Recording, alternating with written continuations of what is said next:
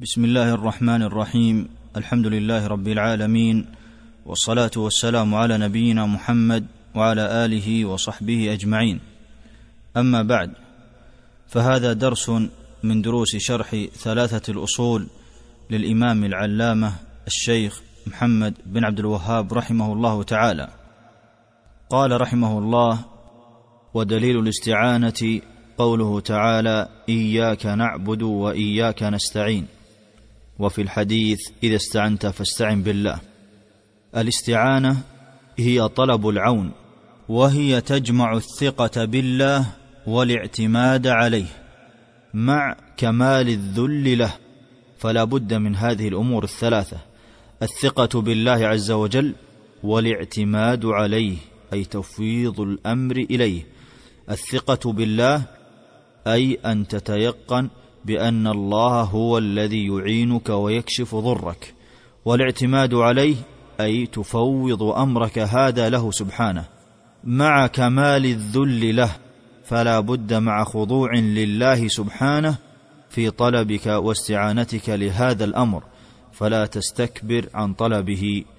قال ابن القيم رحمه الله في مدارج السالكين والإستعانة بالله تتضمن ثلاثة أمور كمال الذل له مع الثقة به والاعتماد عليه ومن استعان بغير الله محققا هذه المعاني الثلاثة فقد أشرك مع الله غيره فمن وثق بغير الله واعتمد عليه وذل له فقد وقع والعياذ بالله في الشرك الأكبر.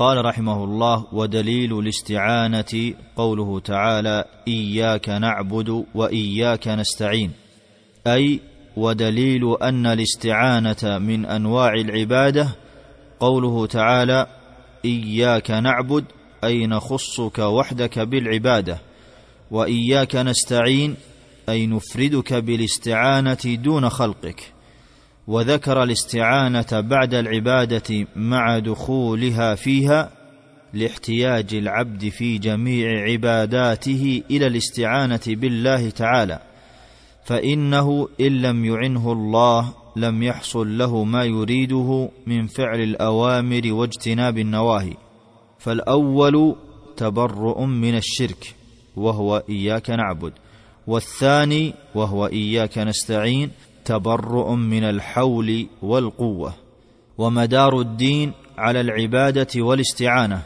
والقيام بعبادة الله والاستعانة به هما الوسيلة للسعادة الأبدية والنجاة من جميع الشرور. فلا سبيل إلى النجاة إلا بهما أي بالعبادة والاستعانة. قال شيخ الإسلام رحمه الله الدين ألا يعبد إلا الله ولا يستعان إلا به والعبادة من مقتضيات ألوهيته والاستعانة من مقتضيات ربوبيته. قال شيخ الإسلام رحمه الله إياك نعبد إشارة إلى عبادته بما اقتضته إلهيته من المحبة والخوف والرجاء والأمر والنهي.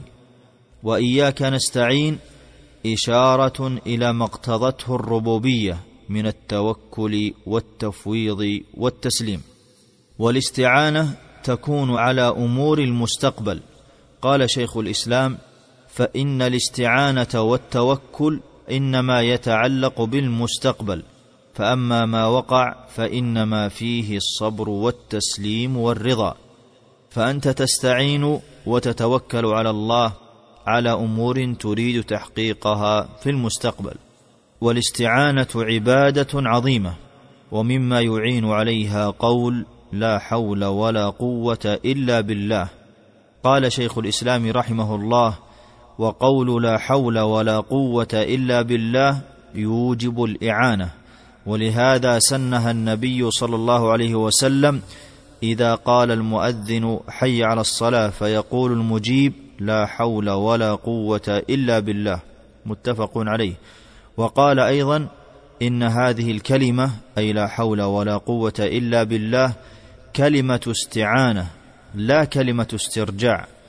وكثير من الناس يقولها عند المصائب بمنزلة الاسترجاع ويقولها جزعا لا صبرا أي أن هذه الكلمة وهي لا حول ولا قوة إلا بالله في أصل شرعيتها أن تقال قبل أي عمل لأنها إقرار بأنه لا حول ولا إعانة إلا بالله في تحقيق هذا الأمر وبعض الناس يقولها عند حلول المصيبة وهي ليست من كلمات الاسترجاع ومما يقال عند المصيبة. وأجمع الأدعية طلب العون على الطاعة. قال ابن القيم رحمه الله في مدارج السالكين ناقلا عن شيخه شيخ الإسلام رحمه الله قوله تأملت انفع الدعاء فإذا هو سؤال الله العون على مرضاته. ثم رأيته في الفاتحة في إياك نعبد وإياك نستعين. فينبغي للشخص أن يكثر من دعاء اللهم أعني على ذكرك وشكرك وعلى حسن عبادتك. لأن المرء إذا كان معانا على فعل الطاعة فإنه يكون من عباد الله المقربين. وبالاستعانة بالله تستغني عن الاستعانة بالخلق وكمال غنى العبد في تعلقه بربه. ومن ترك الاستعانة بالله واستعان بغيره وكله الله إلى من استعان به فصار مخذولا. وقد أمر الأنبياء أقوامهم بالاستعانة بالله وحده. قال سبحانه قال موسى لقومه استعينوا بالله واصبروا. فيجب على المرء أن يحقق تلك العبادة. قال المصنف رحمه الله وفي الحديث إذا استعنت فاستعن بالله. لما ذكر دليلا من القرآن على الاستعانة وأنها عبادة وهو قوله إياك نعبد وإياك نستعين ذكر دليلا آخر من السنة على أن الاستعانة من العبادة فقال وفي الحديث إذا استعنت فاستعن بالله. أي وفي الحديث الذي رواه الترمذي من حديث ابن عباس رضي الله عنه إذا استعنت فاستعن بالله. أي اجعل استعانتك خالصة بالله وحده. قال ابن دقيق رحمه الله بقدر ما يركن الشخص إلى غير الله بطلبه أو بقلبه أو بأمله فقد أعرض عن ربه إلى من لا يضره ولا ينفعه وكذلك الخوف من غير الله. ولا بأس بالاستعانة بالمخلوق الحي على أمر قادر عليه فإن كانت الاستعانة على بر وخير فهي إحسان. قال سبحانه وتعاونوا على البر والتقوى وإن كانت على إثم فهي حرام. قال جل وعلا ولا تعاونوا على الإثم والعدوان وأما الاستعانة بالأموات أو بالأحياء الغائبين أو بالأحياء الحاضرين على أمر لا يقدرون عليه فهذا شرك. مثل أن يقول شخص لآخر من الأحياء أنا استعنت بك على غفران ذنبي ونحو ذلك. فهذا والعياذ بالله شرك لأن لا يملك غفران الذنوب سوى الله. والعبد ضعيف بنفسه لا غنى له عن عون الرب. ومن سعى في تحقيق مطلوبه ولم يكن مستعينا بالله متوكلا عليه مفتقرا إليه في حصوله لم يتم له مقصوده. ومن فضل الله وكرمه على عباده أن من تعلق به منهم أعانه الله فالاستعانة عبادة عظيمة عليها مدار الدين على العبد تحقيقها وعدم التفريط بها ليعانى من رب العالمين على تحقيق أموره وعباداته. قال المصنف رحمه الله بعد ذلك ودليل الاستعاذة قل أعوذ برب الفلق وقل أعوذ برب الناس. الاستعاذة هي الالتجاء والاعتصام والتحرز وحقيقتها هي الهرب من شيء تخافه إلى من يعصمك منه فتلتجئ إلى القوي ليعصمك من ذاك الذي أخافك. والاستعاذة بالله هي الالتجاء إلى الله والاعتصام به واعتقاد كفايته وتمام حمايته من كل شر فهي الالتجاء إلى الله بالقلب والاعتصام إليه بكلية قلبك تلتجئ إليه واعتقاد كفايته أي أن تعتقد بقلبك بأن الله يعصمك من تلك الشرور التي فررت منها إلى ربك ليعصمك منها وتمام حمايته من كل شر. بأن تتوكل على الله وتعتقد بأن الله هو الذي سوف يعيذك مما استعذت به من شره. والاستعاذة عبادة من العبادات التي أمر الله بها كما قال تعالى وإما ينزغنك من الشيطان نزغ فاستعذ بالله. وقال عز وجل فإذا قرأت القرآن فاستعذ بالله من الشيطان الرجيم. قال في فتح المجيد وقد أجمع العلماء على أنه لا تجوز الاستعاذة بغير الله أي لا يجوز لشخص أن يذهب إلى قبر أو ضريح ويقول يا فلان أعذني من المرض يا فلان أعذني من الهم ونحو ذلك فهذا أمر لا يملكه إلا الله عز وجل وطلبه من غير الله شرك. فلا عاصم في تفريج الكروب ورفع الخطوب سوى رب العالمين والحياة مليئة بالآفات والمكاره ولكل مخلوق أعداء من الجن والإنس وعلى مقدمتهم إبليس لعنه الله. قال سبحانه إن الشيطان لكم عدو فاتخذوه عدوا. وأخبر الله أن لكل نبي أعداء من الجن والإنس قال سبحانه وكذلك جعلنا لكل نبي عدوا شياطين الإنس والجن يوحي بعضهم إلى بعض زخرف القول غرورا. وكذلك أتباع الرسل يتعرضون للابتلاء من شياطين الإنس والجن. ولا غنى لأي مخلوق من الاحتماء بجناب الله والاعتصام بحماه من شرور الإنس والجن.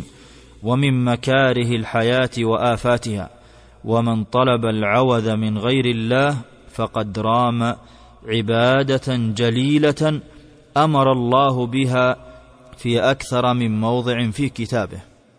قال المصنف رحمه الله ودليل الاستعاذة قوله تعالى قل أعوذ برب الفلق وقل أعوذ برب الناس أي ودليل أن الاستعاذة من أنواع العبادة قوله تعالى أي قل يا محمد متعوذا والخطاب أيضا لجميع أمته قل أعوذ أي أعتصم وألتجئ برب وخالق الفلق وهو الصبح وقوله قل أعوذ برب وخالق الناس.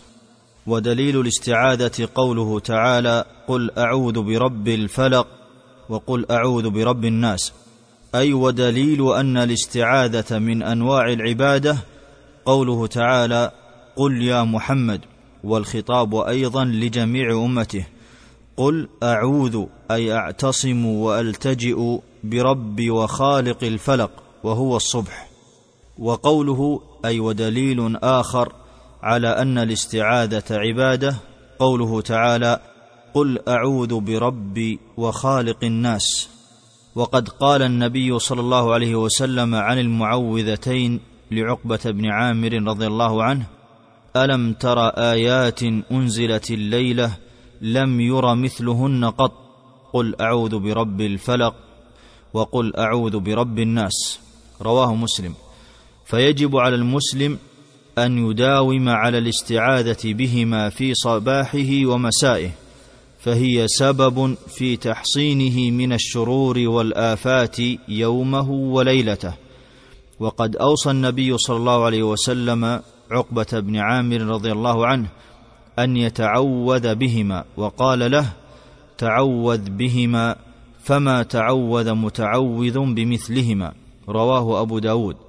قال ابن القيم رحمه الله في بدائع الفوائد حاجة العبد إلى الاستعاذة بهاتين السورتين أعظم من حاجته إلى النفس والطعام والشراب واللباس. فينبغي للمسلم أن يحصن نفسه صباح ومساء بالمعوذتين.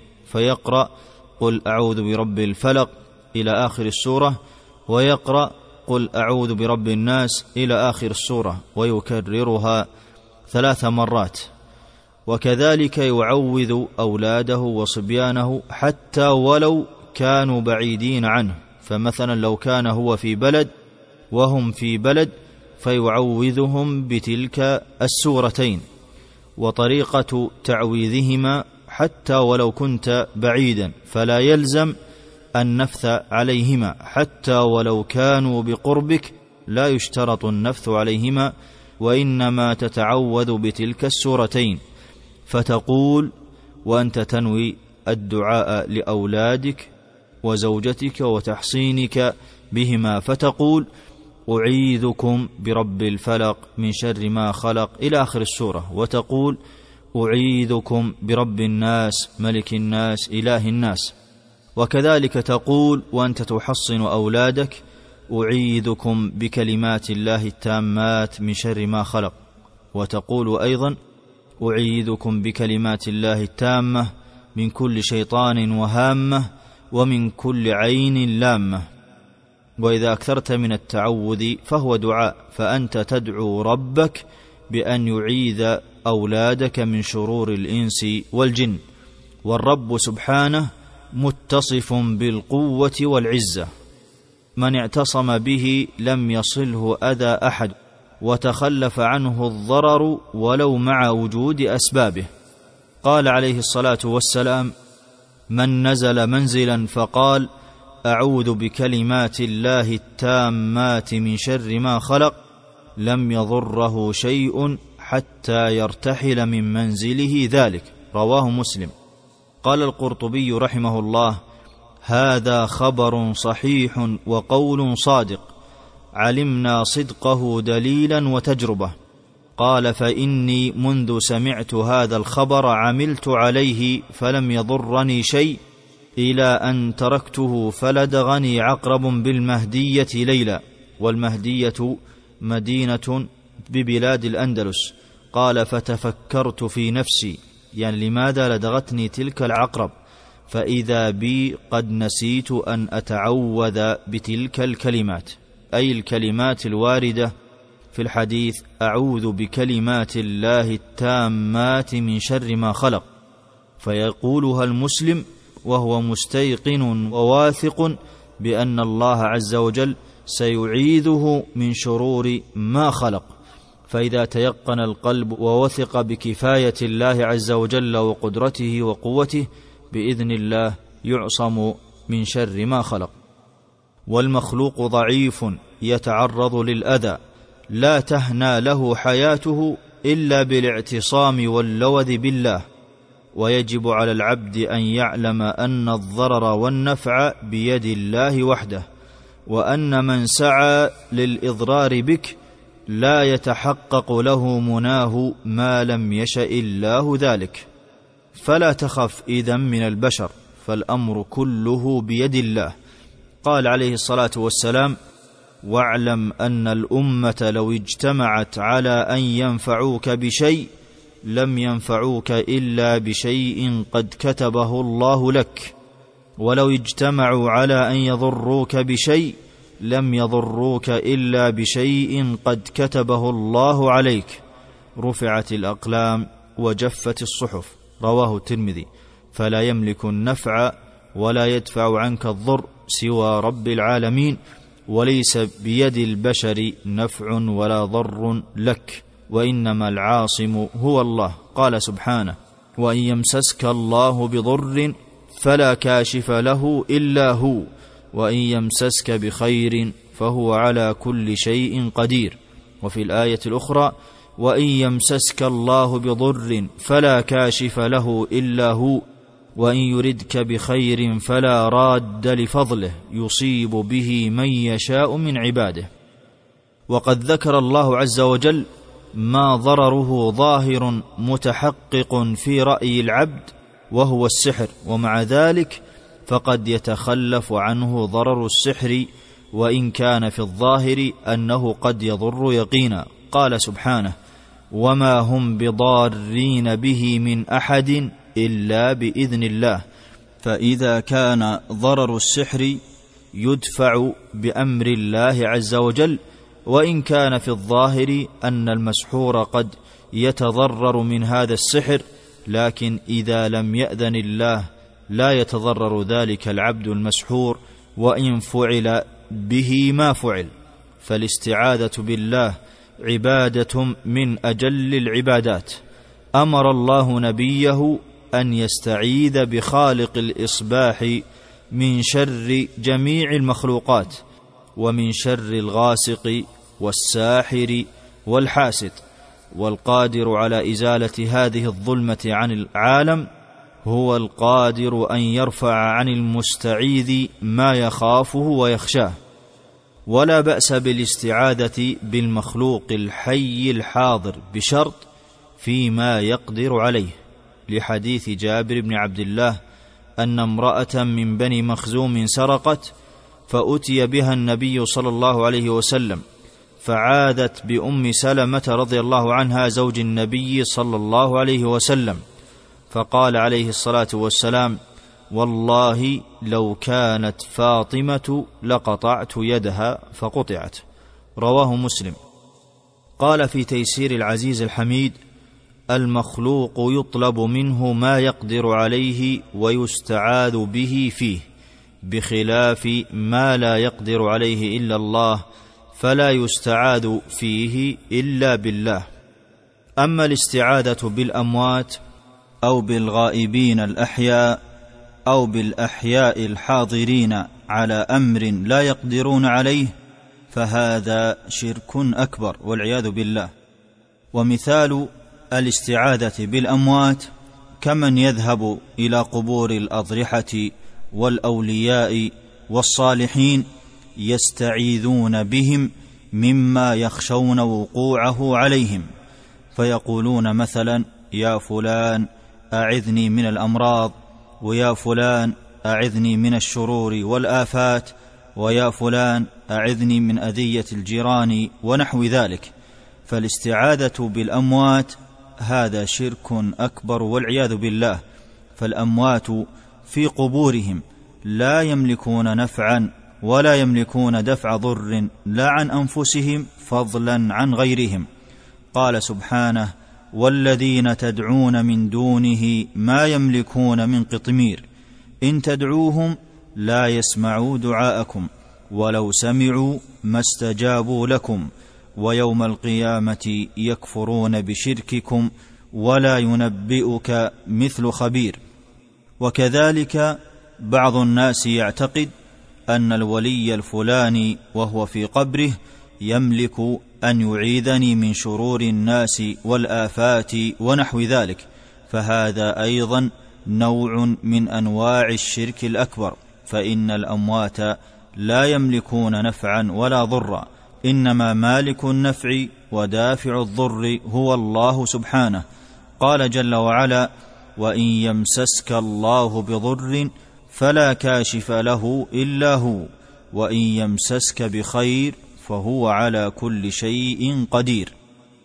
ومثال الاستعاذة بالغائبين الأحياء مثل أن يكون رجلا وهو في داره وينادي رجلا وهو في بلد آخر أو في نفس البلد لكنه لا يسمع صوته ويقول يا فلان أعذني من شرور الناس.